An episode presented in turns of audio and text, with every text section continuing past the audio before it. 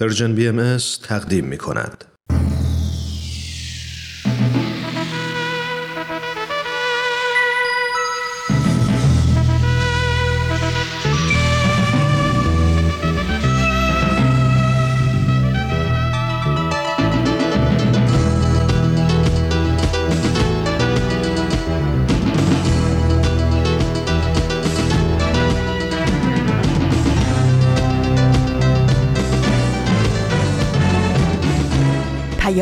دوست.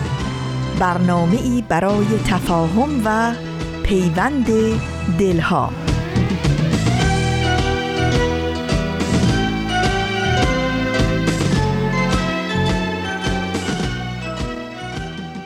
ای هر که هستی لحظه ای در خود نگر باش. خوبی ولی از آنچه هستی خوبتر باش.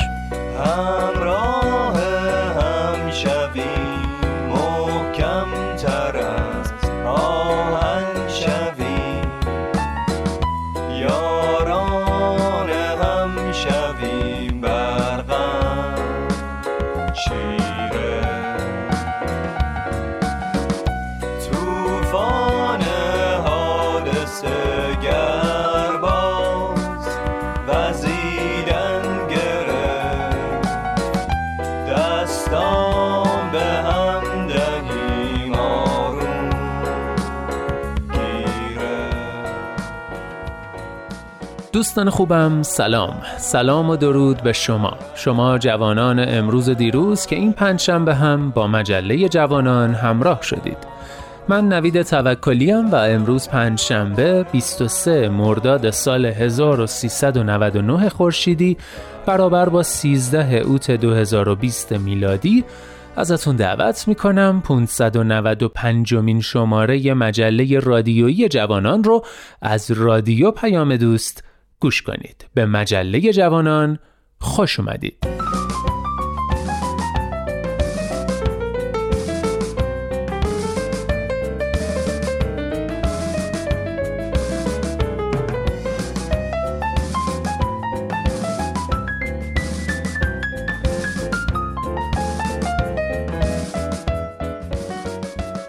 اما این شماره مجله رو هم مثل همیشه با نقطه سر خط شروع می کنیم با آفتاب بینش ادامش میدیم به دنیای زیبای ما می‌رسیم و در پایان با آخرین برگ مجله رو میبندیم. از اینکه با مجله جوانان همراه شدید و تا آخرین برگ همراه ما میمونید ممنونم و دمتون گرم.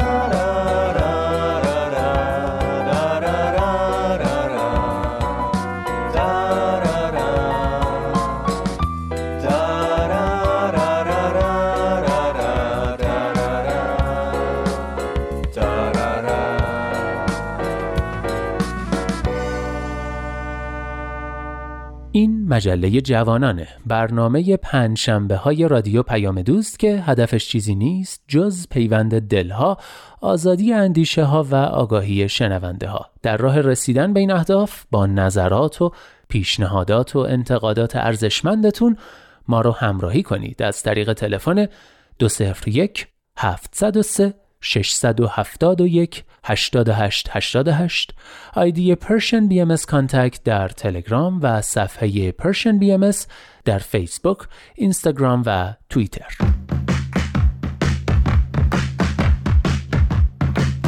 نقطه سرخط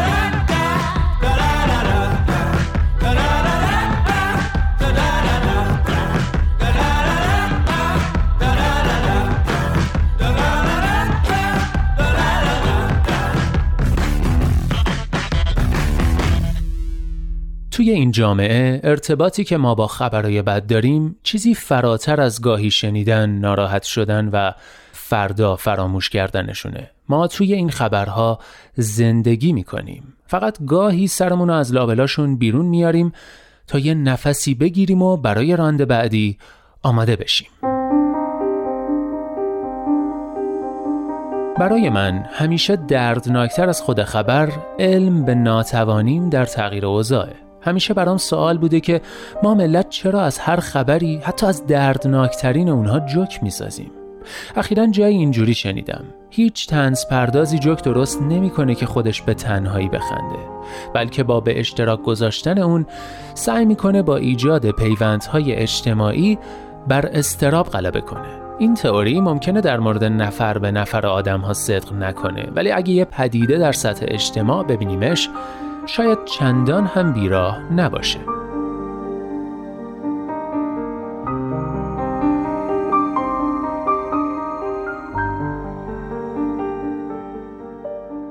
هممون شنیدیم که برای مقابله با اثر مخرب اخبار بد باید خودمون رو در معرضشون قرار ندیم. این راهکار چقدر عملیه؟ خب میشه زبال پراکنی های خبری رو نگاه نکرد ولی تو فضایی که همه رسانه ها و شبکه های اجتماعی و حتی خود آدم ها توی رسوندن خبرهای بد از هم سبقت می‌گیرن نشنیدن تقریبا غیر ممکنه غیر ممکنتر از اون شنیدن و بیرگ بودنه من دیگه با رسیدن خبرهای بد مقابله نمی کنم. فقط سعی می کنم طول دوره سوگواریم رو منطقی نگه دارم.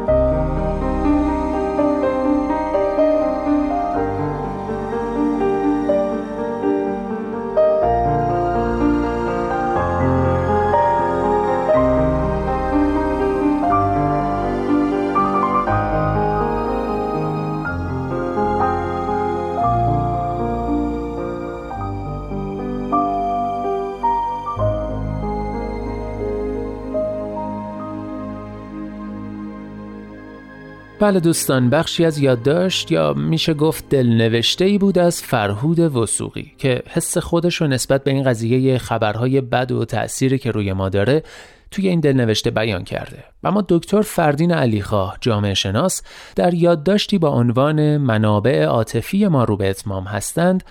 تقریبا همین قضیه رو از زاویه علمیتر و با یک دیدگاه روانشناختی بررسی کرده. بشنوید.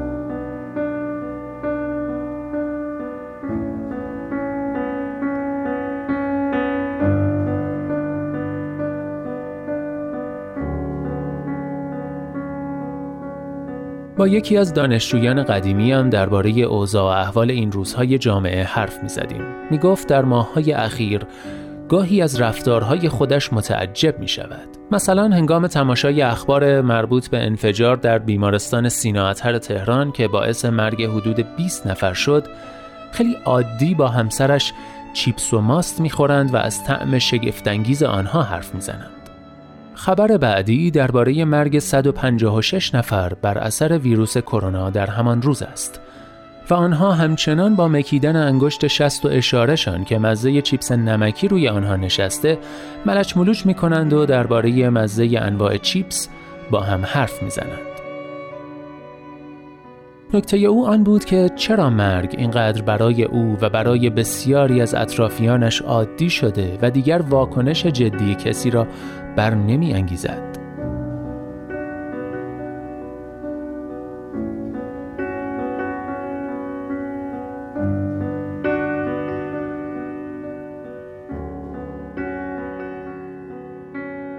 کلان شهر و حیات ذهنی اثری از جامعه شناس آلمانی گیورگ زیمل است که در سال 1903 منتشر شد.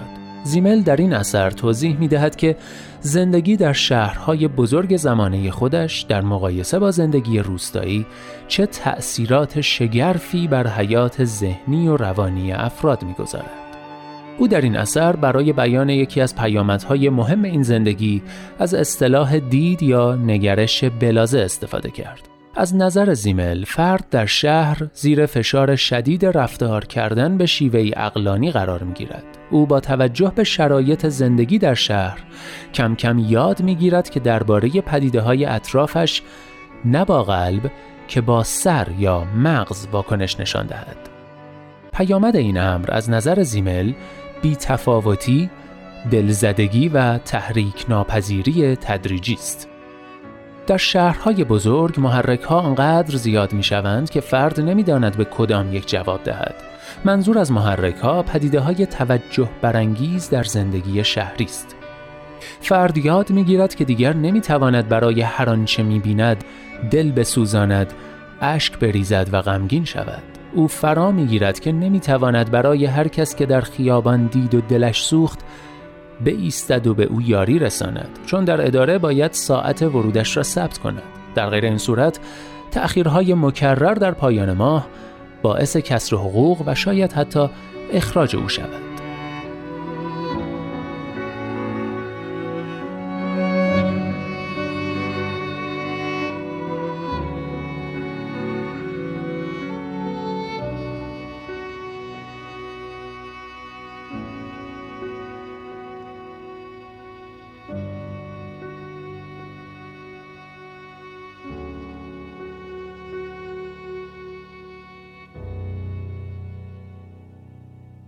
اما چرا فرد چون این شیوهی برای زندگی برمیگزیند؟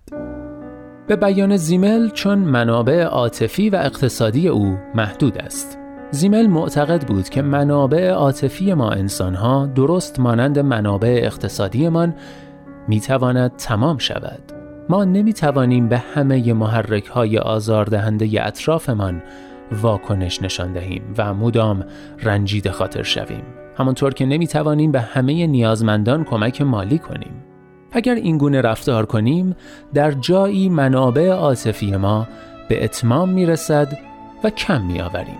از همین روز که به اعتقاد زیمل شهرنشینان یاد می‌گیرند که باید نسبت به بعضی پدیده ها چشمهایشان را ببندند یا از آنها کمی فاصله بگیرند چرا که انبوه محرک های بیرونی خارج از ظرفیت و توان آنها برای نشان دادن واکنش است. زیمل این وضعیت را که در حقیقت مکانیسمی برای بقاست واقعیت تلخ زندگی شهری می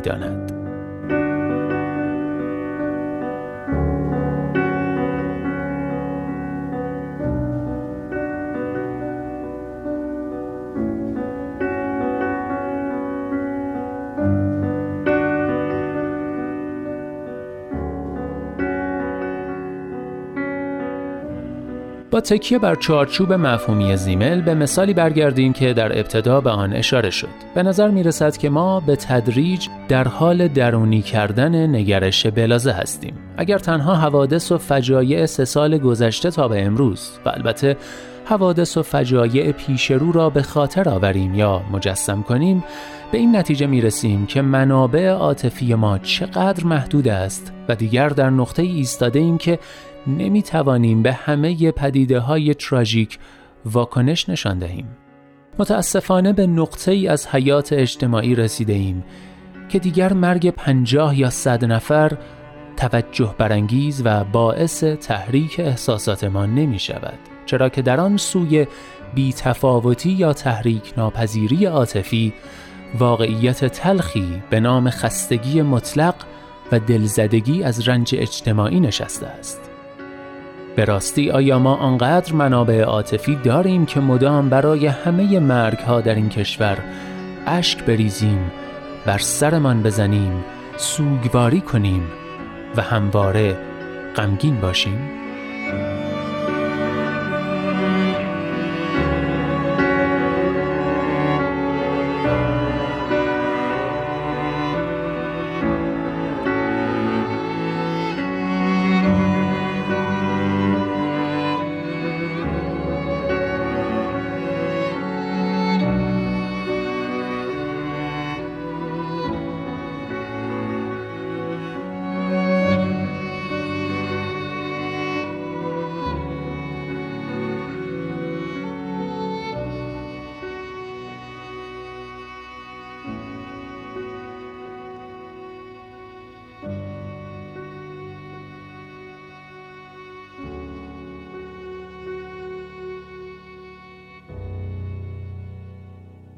رفتار آن کس که با خوردن گوجه سبز، چیپس و ماست یا شیرینی خامعی ملچ ملوچ می کند و در این حال به تماشای اخبار مرگ هر روزه هموطنانمان از تلویزیون می نشیند، قابل سرزنش نیست.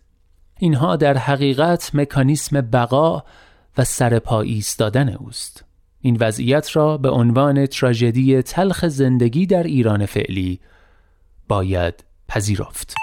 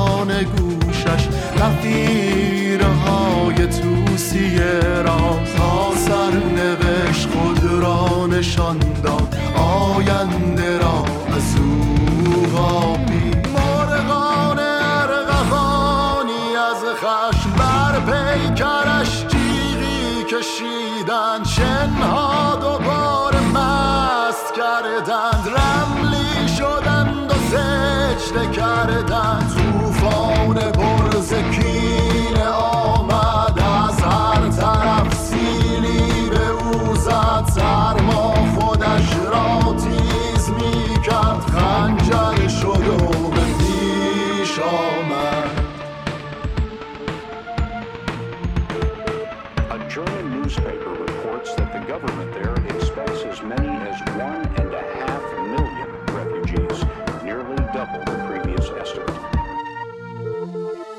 در این شلوغ شاعرانه در این جدال ظالمانه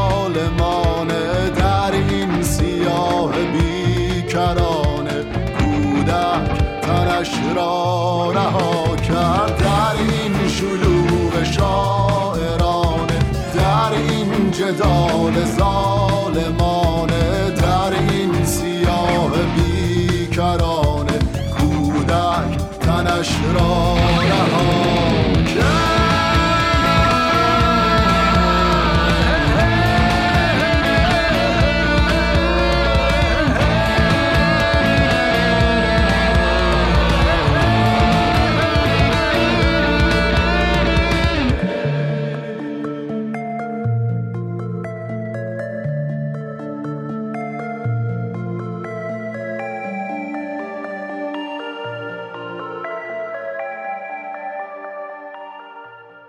اینجا ایستگاه مهر و دوستی است رادیو پیام دوست. کودک رو شنیدید با صدای سام گوهربین. شعر و ملودی این قطعه هم کار خود خواننده است و تنظیمش رو مجید کازمی انجام داده. و اما در این بخش نوبت می‌رسه به رامان شکیب و برنامه پربارش آفتاب بینش.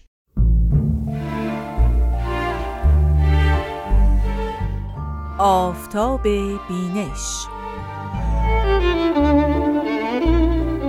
شنوندگان عزیز رادیو پیام دوست با درود. رامان شکیب هستم و اینجا برنامه آفتاب بینشه. بسیار خوشحالم که برنامه آفتاب بینش تونسته در این هفته ها رضایت شما عزیزان رو فراهم کنه. اصاره فکری و فرهنگی هر جامعه و هر فرد رو میشه در آثاری که اون فرهنگ از خودش به جا می‌ذاره پیدا کرد. این آثار هم در قالب هنرهای مختلف هستند مانند نقاشی، مجسم سازی، سینما یا سایر هنرها و هم در کتابها مندرج میشن و در ادبیات فکری، شفاهی و مکتوب اون جامعه وجود دارند. بنابراین کتاب ها راه بسیار مناسبی هستند تا به اندیشه هر جامعه پی برد به شیوه فکری اونها نظر کرد و همینطور تحقیق کرد که این روش های فکری چگونه اند.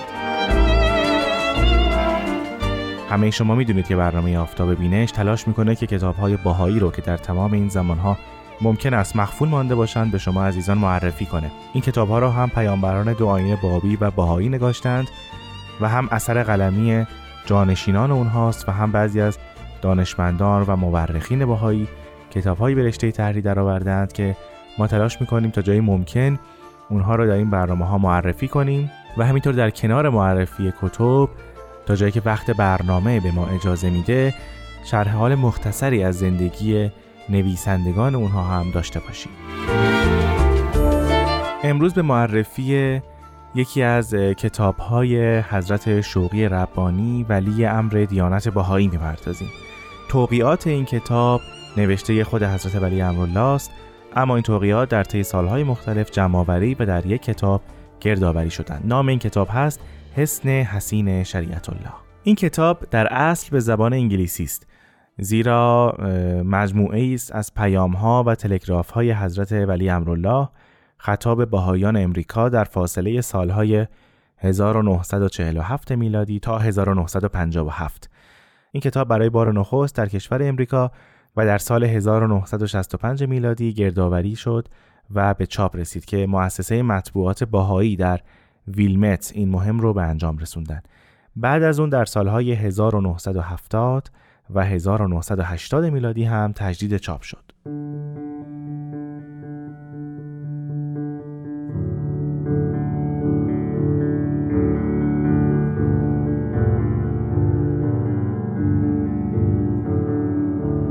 اما اهمیت این کتاب و مندرجاتی که در این کتاب وجود داشت به درجه بود که باهایان شرق و مخصوصا باهایان ایران هم می‌تونستن از اون به نحو احسن استفاده کنند. بنابراین به دستور بیت لازم الهی از جناب فعاد اشرف تقاضا شد که این کتاب رو به زبان فارسی ترجمه کنند. تنی چند از صاحب نظران بعدها این ترجمه نخستین رو مورد مطالعه قرار دادند و بعد از اون این اثر در اختیار بهایان فارسی زبان قرار گرفت. همونطور که گفتم این کتاب مجموعه است از تلگراف ها و پیام های حضرت ولی امرالله خطاب به بهایان امریکا. پیش از این بعضی از این تلگراف ها به صورت پراکنده در مجلات و نشریات باهایی در ایران به چاپ رسیده بود. ولی بخش اعظمی از اونها برای بار نخست است که در این کتاب ترجمه و طبع و انتشار یافتند.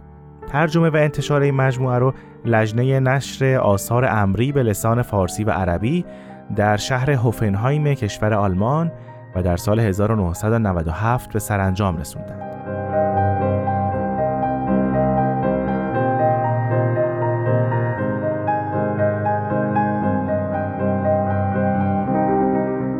در مورد نام این مجموعه خالی از لطف نیست که بگم حسن حسین شریعت الله ترجمه است از همان نام اصلی این کتاب یعنی Citadel of Faith که البته همین نام هم از یکی از توقیعات حضرت ولی امرالله به تاریخ 8 نوامبر 1948 وام گرفته شده که در ابتدای این کتاب آمده.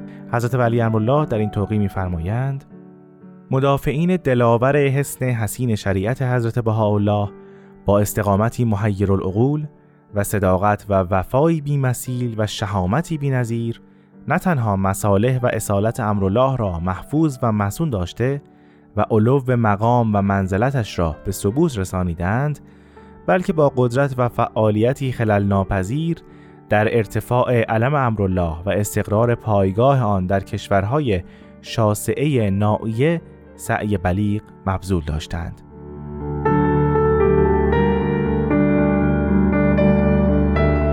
خب با این توضیحات و توصیفات اینجا مناسبه که بخشی از این کتاب رو با هم مطالعه کنیم. از دوست و همکار عزیزم سرکار خانم آزاده جاوید تقاضا می‌کنم که در این بخش هم مانند هفته گذشته ما رو همراهی کنند. ضرورت مقابله با احتیاجات زمان حاضر. سنین اولیه قرن ثانی بهایی با اختتام عهد اول عصر تکوین دور بهایی مقارن گشته. دوری که آیندگان آن را اهم و اعز ادوار کور اعظم در تاریخ ادیان عالم خواهند شناخت.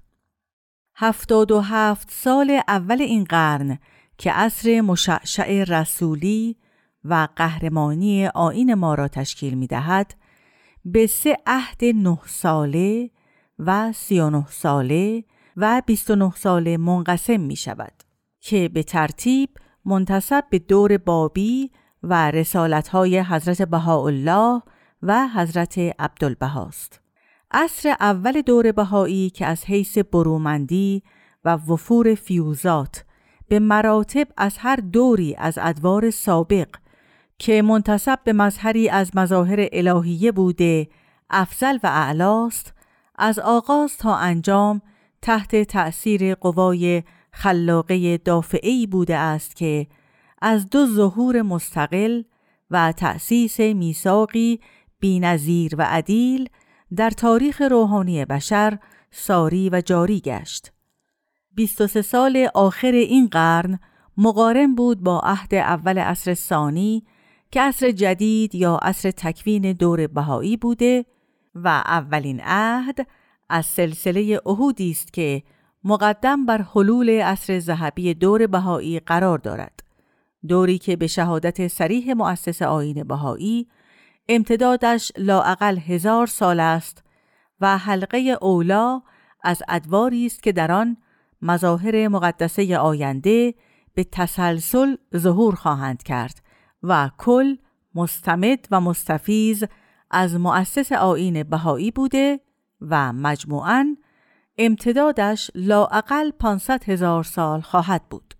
در ادامه می‌فرمایند در عهد اول نظم اداری امرالله تولد گردید و مراحل مقدماتی بنای شالوده آن که به منزله هسته مرکزی و نمونه ای از نظم جهانی است بر اساس الواح وصایای حضرت عبدالبها یعنی وصیت‌نامه آن حضرت انجام یافت و مرحله اولای اجرای نقشه جهانی که از جانب آن حضرت به جامعه بهایی امریک واگذار گشته بود آغاز گشت و دو اقداماتی که از ممیزات آن عهد است در سبیل تحکیم بنیان اداری امرالله و توسعه مؤسساتش به عمل آمد.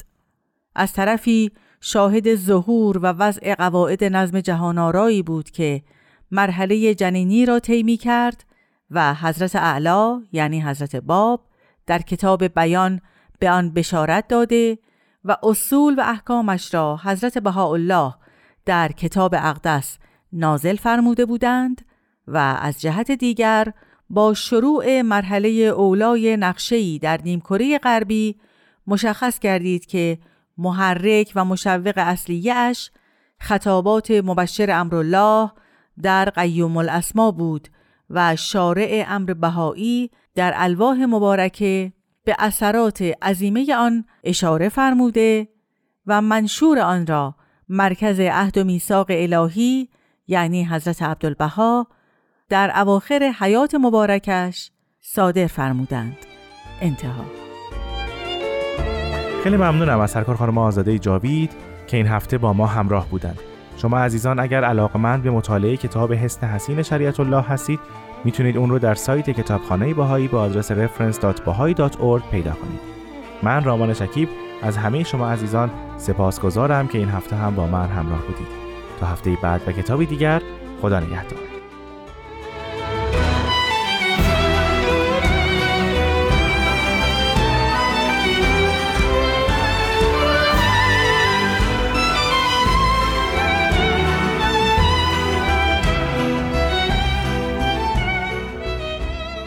خب دوستان عزیز یه قسمت دیگه از آفتاب بینش رو هم شنیدیم. بعد از یه استراحت کوتاه برمیگردیم و بخشای بعدی مجله رو پی می‌گیریم. لطفا همراه ما بمونید.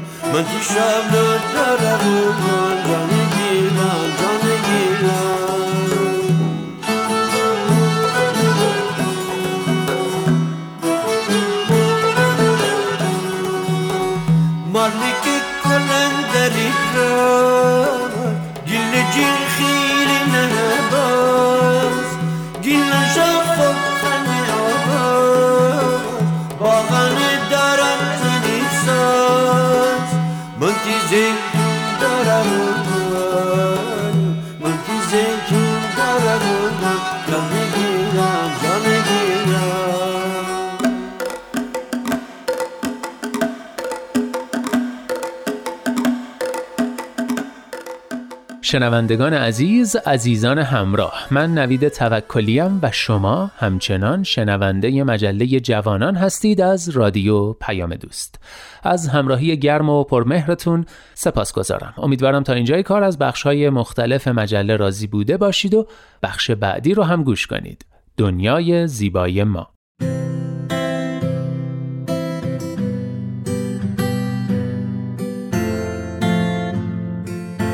من کیمیا هستم و این 19 همین قسمت از برنامه دنیای زیبای ماست. بچه های عزیز وقتتون بخیر. دنیای ما خیلی بزرگه. بعضی از شما الان ستاره ها رو تو آسمون می‌بینید و بعضیاتون زیر نور گرم و زیبای خورشید نشستین و به صدای من گوش می‌دیدید. راستی اگه تنهایید حتما اعضای خانوادهتون رو صدا کنین چون قراره دقایق خوبی کنار هم باشیم.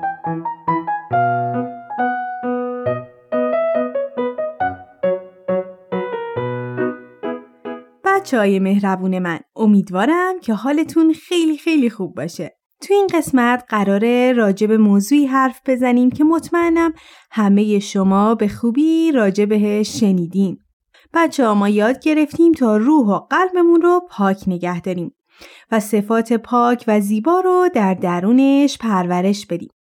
همینطور فهمیدیم ساده بودن و ساده زیستن چقدر می‌تونه زندگی رو برای ما لذت بخشتر بکنه. حالا قراره راجع به پاکیزگی بدنمون، جسم و تن و اطرافمون صحبت کنیم. یاد بگیریم که چطوری اونها رو مثل قلب و روحمون پاک نگه داریم. همه ما از تمیزی، سادگی و سلامت لذت می‌بریم و همونطور همه ما تو محیطی که پر باشه از سادگی و پاکیزگی حس بهتری پیدا می‌کنیم. جسم و تن ما مثل روحمون ارزشمنده. پس بهتره که یاد بگیریم چطور مواظبش باشیم. تمیز و مرتب نگهش داریم و فراموش نکنیم همین مواظبت هم باعث پاکیزگی ما میشه و هم به اطرافیانمون حس بهتری میده. پاکیزگی و تمیز بودن فقط این نیست که ما لباس مرتب بپوشیم و ظاهر تمیزی داشته باشیم. پاکیزگی باید در تمام ابعاد زندگی ما وجود داشته باشه. پاکیزگی مستقیما به سلامت و سالم بودن ما هم مربوطه و این ما هستیم که با انجام دادن این کارها و رعایت کردن خیلی چیزها می‌تونیم بدن خودمون و اطرافیانمون رو سلامت نگه داریم. حالا همونطور که کنار اعضای خانواده نشستین ازتون می‌خوام با هم مشورت کنید و بگید انجام دادن چه کارهایی تمیزی و پاکیزگی رو به وجود میاره.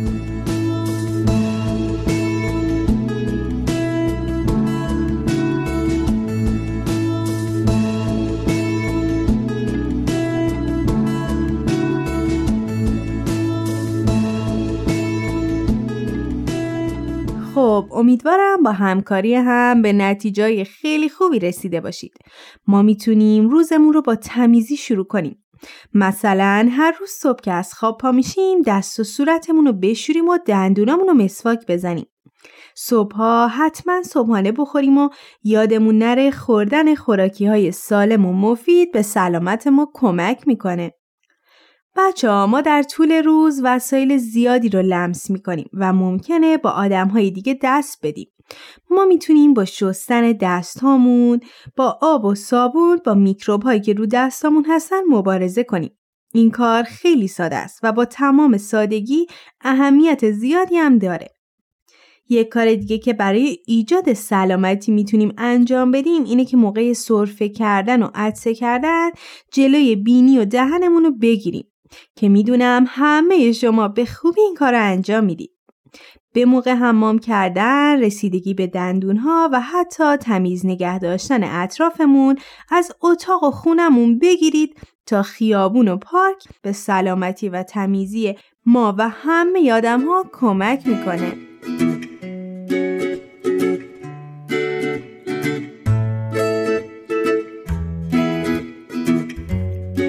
خب حالا بریم تا با هم یک داستان زیبایی دیگه بشنویم.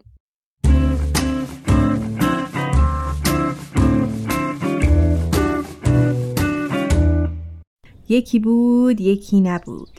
زمانی در دل یک جنگل زیبا فیل کوچولوی زندگی می کرد که از بقیه فیلها تمیزتر بود. فیل کوچولو روی چمنا میشست و بازی بقیه فیلها رو تماشا می کرد فیل کوچولو پیش خودش می‌گفت چرا این فیلا خودشون رو اینقدر کثیف و گلی می‌کنن؟ خیلی وحشتناکه. اون همیشه عادت داشت قبل از اینکه روی چمن بشینه تک تک علفها رو تمیز می‌کرد. و یا قبل از اینکه زیر سایه درختی بشینه درخت رو خوب تکون می‌داد تا برگهای خشک اون بریزن. اون همیشه جای غذا می‌خورد که باد و شن و خاک روی غذاش نریزه. خلاصه که بچه ها فیل کوچولو زیادی حساس بود و این حساسیت باعث می شد تا فیل کوچولو نتونه مثل بقیه بازی کنه و از بودن با دوستاش لذت ببره. یک روز صبح هوا ابری شد. ابرها هی سیاه و سیاهتر می شدن تا اینکه اولین قطره بارون روی فیل کوچولو ریخت. فیل کوچولو خیلی زود زیر صخره بزرگ پنهون شد. یک صدای رد و برق همه جا رو پر کرد و کم کم قطره های بارون زمین رو گلی کردند. فیل کوچولو با خودش گفت چقدر وحشتناک. حالا چطوری به خونه برگردم؟ من نمی‌خوام که کثیف بشم. فیل کوچولو خودش رو عقب می‌کشید تا پاهاش کثیف و گلی نشن. بارون تند و تند میبارید. به زودی بارون به پاهای فیل کوچولو رسید. فیل کوچولو فکر کرد. باید از اینجا برم بیرون. تازه امروز ناخونامو تمیز کرده بودم. همه حیوانای جنگل به بالای تپه رفتن.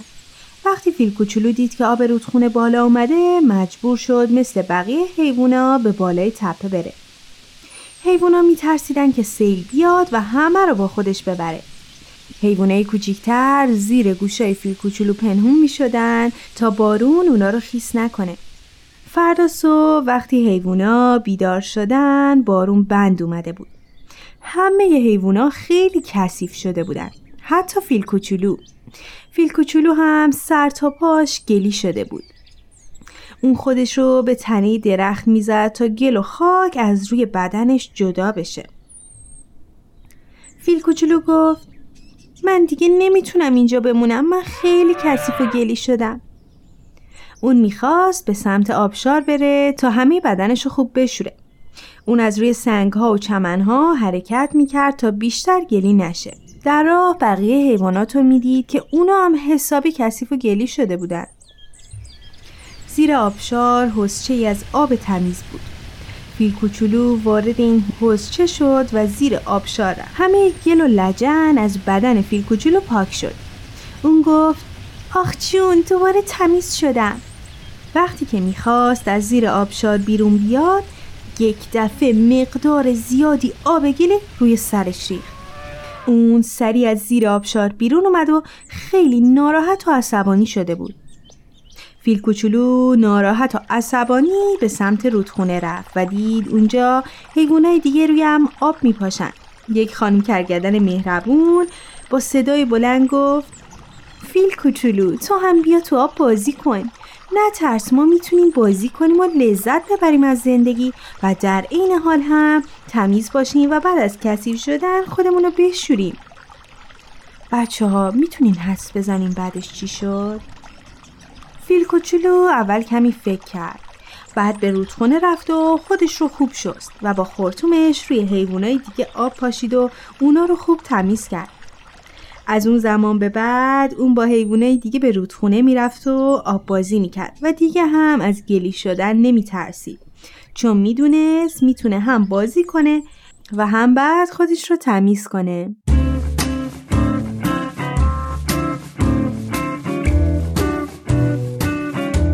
خب بچه ها امیدوارم از این داستان لذت برده باشید.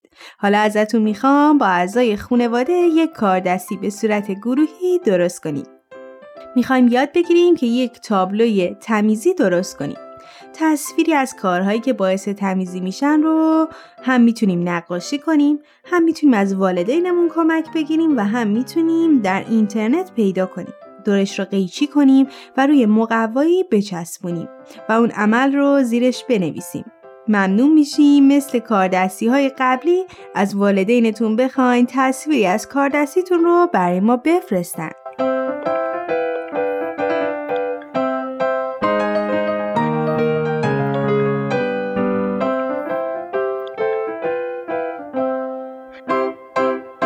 والدین عزیز ممنون که تا اینجا در کنار ما بودید.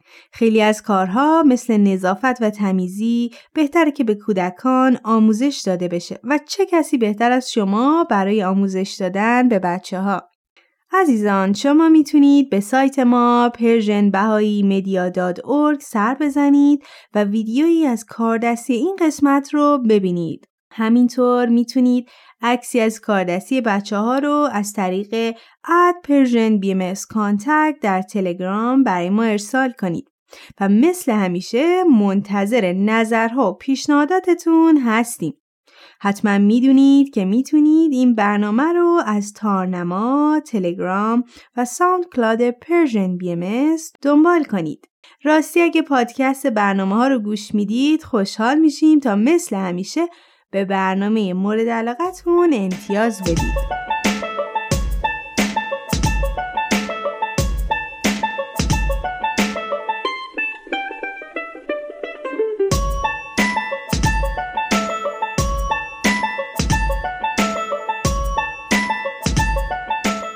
خب بچه ها این برنامه هم به پایان رسید. خوشحالم که راجع به تمیزی در کنار هم بیشتر شنیدیم و یاد گرفتیم.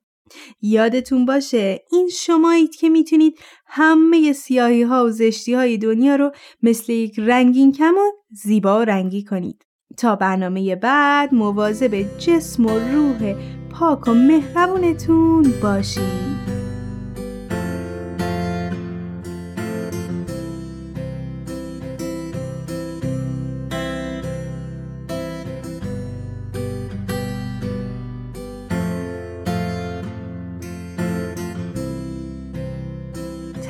شده در پرژن بی آخرین برگ. یک شعر عاشقانه سپید از لیلا کرد بچه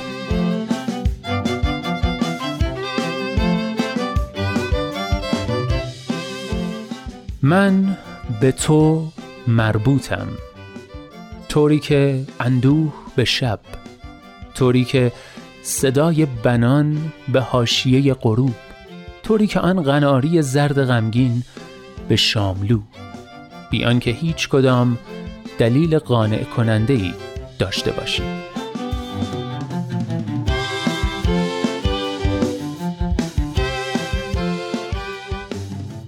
هر جا هستید دلهاتون شاد اندیشتون آزاد و آگاهی و بیداری نصیبتون باد. من نوید توکلیم و امیدوارم که نور امید در دلهاتون هیچگاه خاموشی نگیره. به قول شاعر گرچه شب تاریک است دل قوی دار سحر نزدیک است.